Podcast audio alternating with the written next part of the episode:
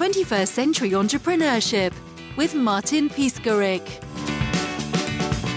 So I think one of the challenges is is that entrepreneurs start their business where their passion is. They start where their expertise is, where their experience is. But rarely is that expertise in leading people. Mm-hmm. And so they start off with what they know really well. They start off with what they can do really well. But as they either expand in their service offering or expand in the number of people that they're dealing with, they have to hire others.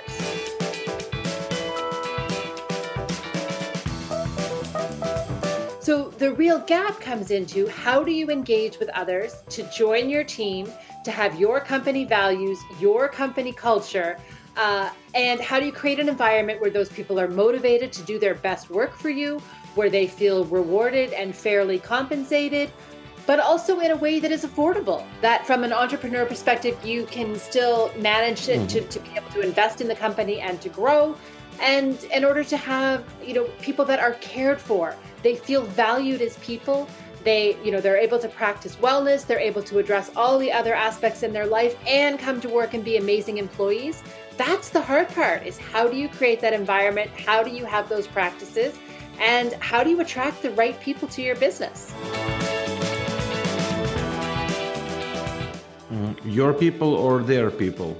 So you are helping them with their people yeah, or you're helping them to to find new people as well exactly. Uh-huh. exactly. So as it, that could be through a recruitment strategy but uh-huh, some okay. of the step before that of how do you decide which people you need?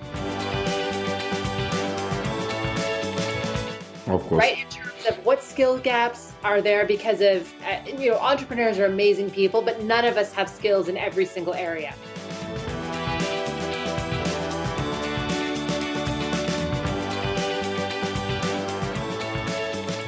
So, where are your strengths as an entrepreneur, and where are there uh, bit places where you can bring in somebody to help offset. You know, maybe you're not as good at financial planning.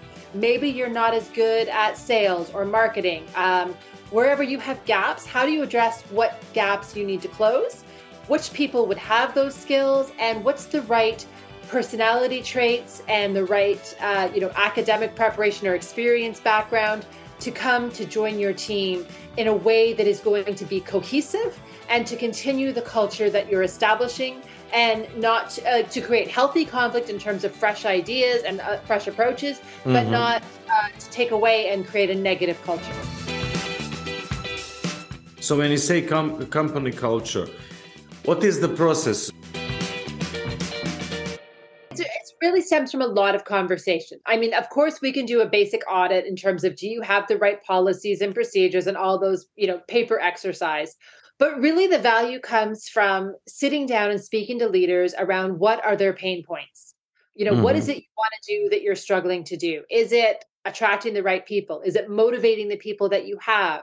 Is it a, a retention issue where people are leaving to go to mm-hmm. your competitor?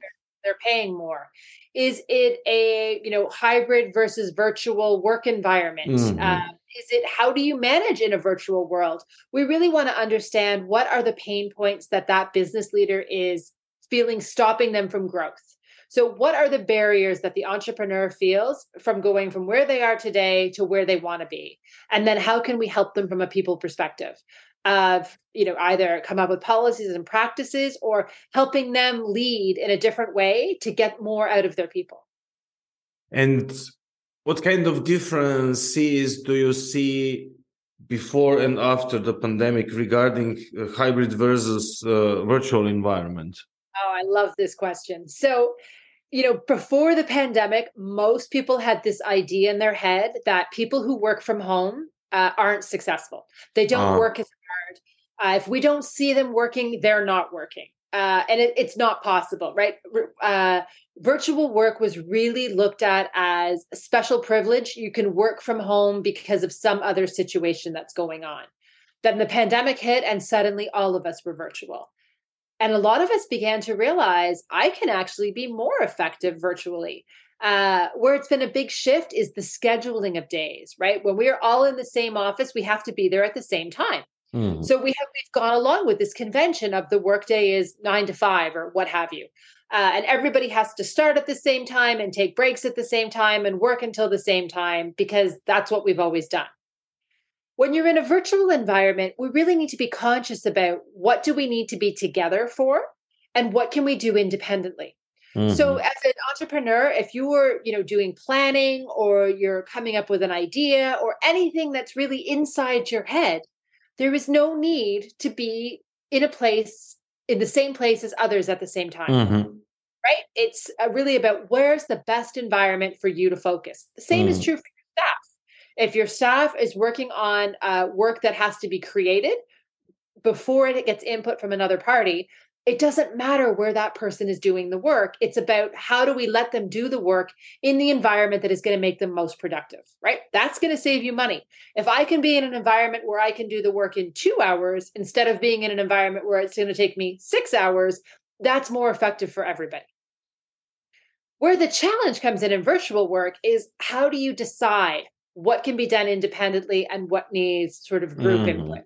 maybe people can create a draft for a meeting ahead of time circulate the draft we could all review it on our own time but then we have to have the meeting to discuss we don't want to lose those uh, diverse opinions we want to really make sure that there's space for discussion and dialogue and in the virtual world that needs to be intentional we're not going to bump into each other right we've taken for granted that in an in-person work environment I agree. A lot of the work was done sort of accidentally. That you bumped into somebody in the cafeteria, you bumped into somebody at the water cooler, that old expression.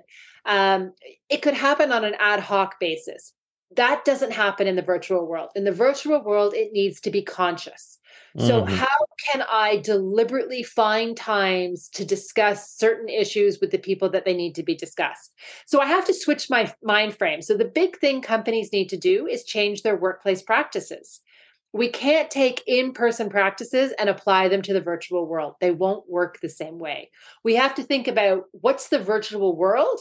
How does it impact our practices? And how do we need to change? That's the first step is recognizing that need for change and that if we're going to be working virtually, I need to force connections between my colleagues, between my work environment, between other departments, so that we don't end up being a bunch of individuals. Not that individuals don't do great things, but we're stronger as a team. Mm-hmm. So I need to separate the time of like, here's all the examples and the times that people can do their own thing when it works for them. And here's some collective times where we have to come together to discuss to iterate, to challenge each other as ideas. And that's actually the hardest part of virtual work.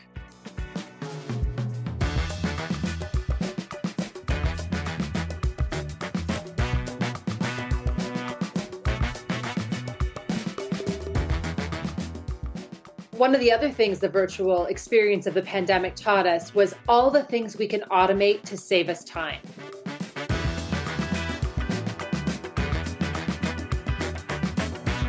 And it's given entrepreneurs an opportunity to examine where is my energy best spent in my business and where is it best for me to have somebody else do this.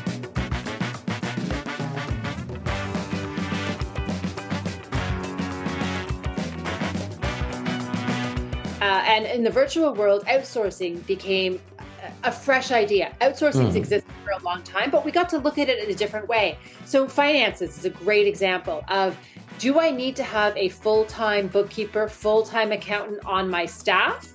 Or could I, you know, participate in some sort of, you know, resource sharing or outsourced arrangement where I pay by the hour for the time that I need, but not the time I don't need?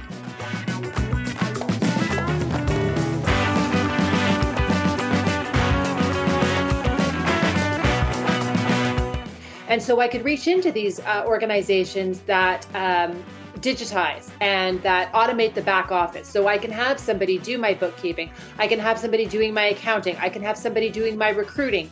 I can have somebody doing my HR administration, my benefits administration. All of those tasks that fall to me as an entrepreneur and as a leader, but maybe aren't the best use of my time.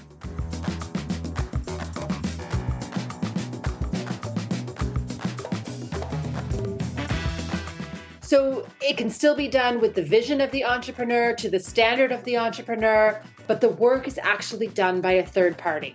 Mm-hmm. And that can all be digital. So the entrepreneur doesn't need to sit down, you know, on a mm-hmm. daily basis with anybody. It doesn't need to be at a specific time. Uh, and it can just be set up uh, with a reporting frequency that works for the entrepreneur. I want to see it monthly. I want to see it quarterly, like how it works for that entrepreneur. And everything else that's not a value added task for that entrepreneur can be automated and handed off to a third party for a fraction of the cost of someone doing it full time because it may not be a full time job, mm-hmm. particularly as organizations are growing. If you're a small, you know, five to seven person company, investing in you know a high level hr resource is not a good use of your money uh, but if you could get that person on a portion basis where i'm going to get a couple hours a month from that person that can be a great investment that allows you to grow as a company take advantage of that advice but not be paying for it for 40 hours a week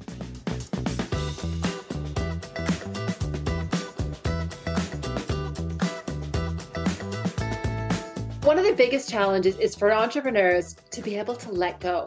And again, you're not letting go the final product, but you are letting go the day to day control.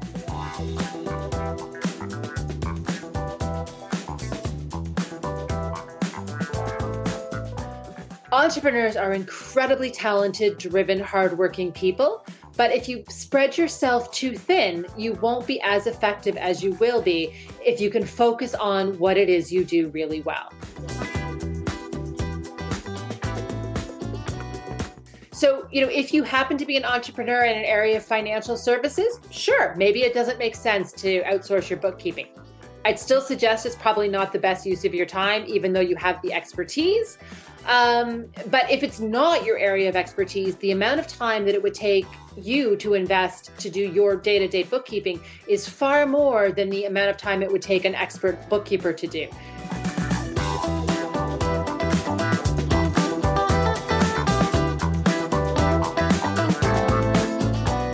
Your time as an entrepreneur is valuable. Don't forget to assign a cost to your time.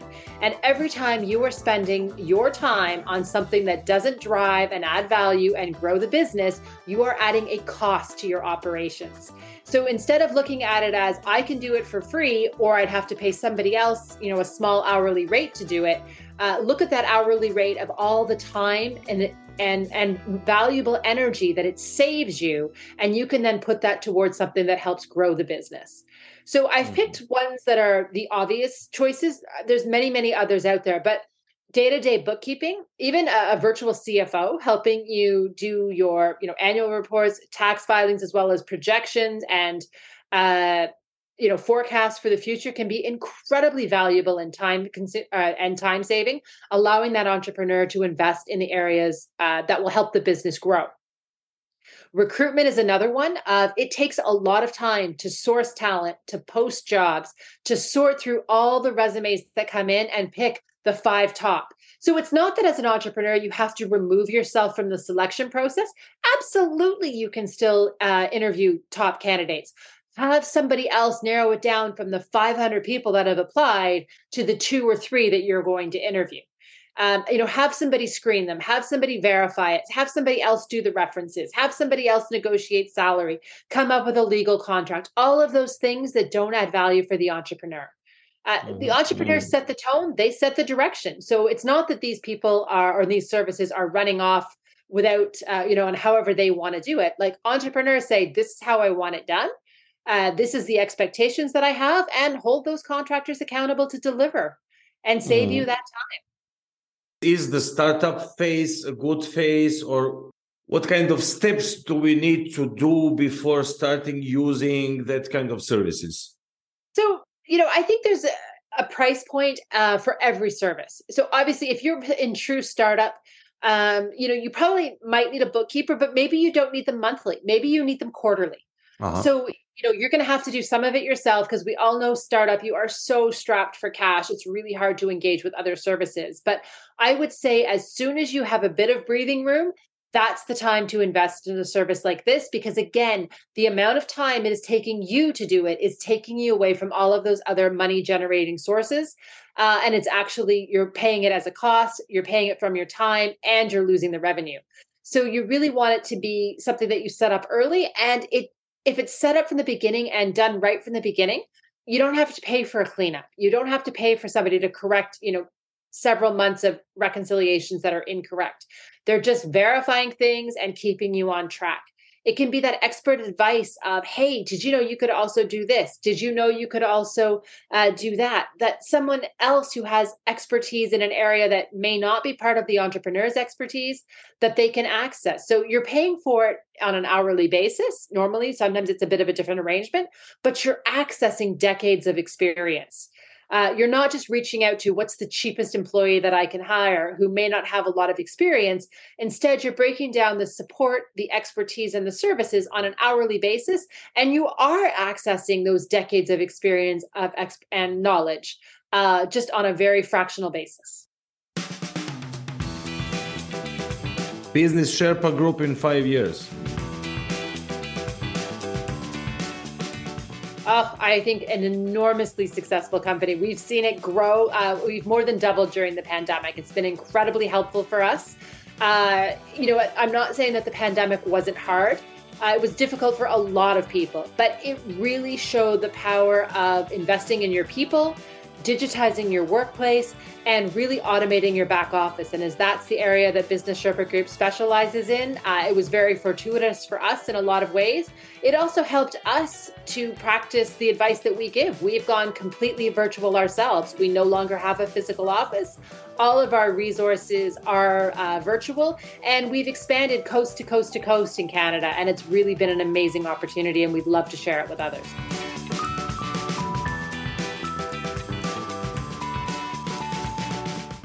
So if you'd like to find out more, please visit us on our website, uh, businesssherpagroup.com. We're also on uh, LinkedIn and Instagram and YouTube, and we'd love to connect. 21st Century Entrepreneurship with Martin Piskarik.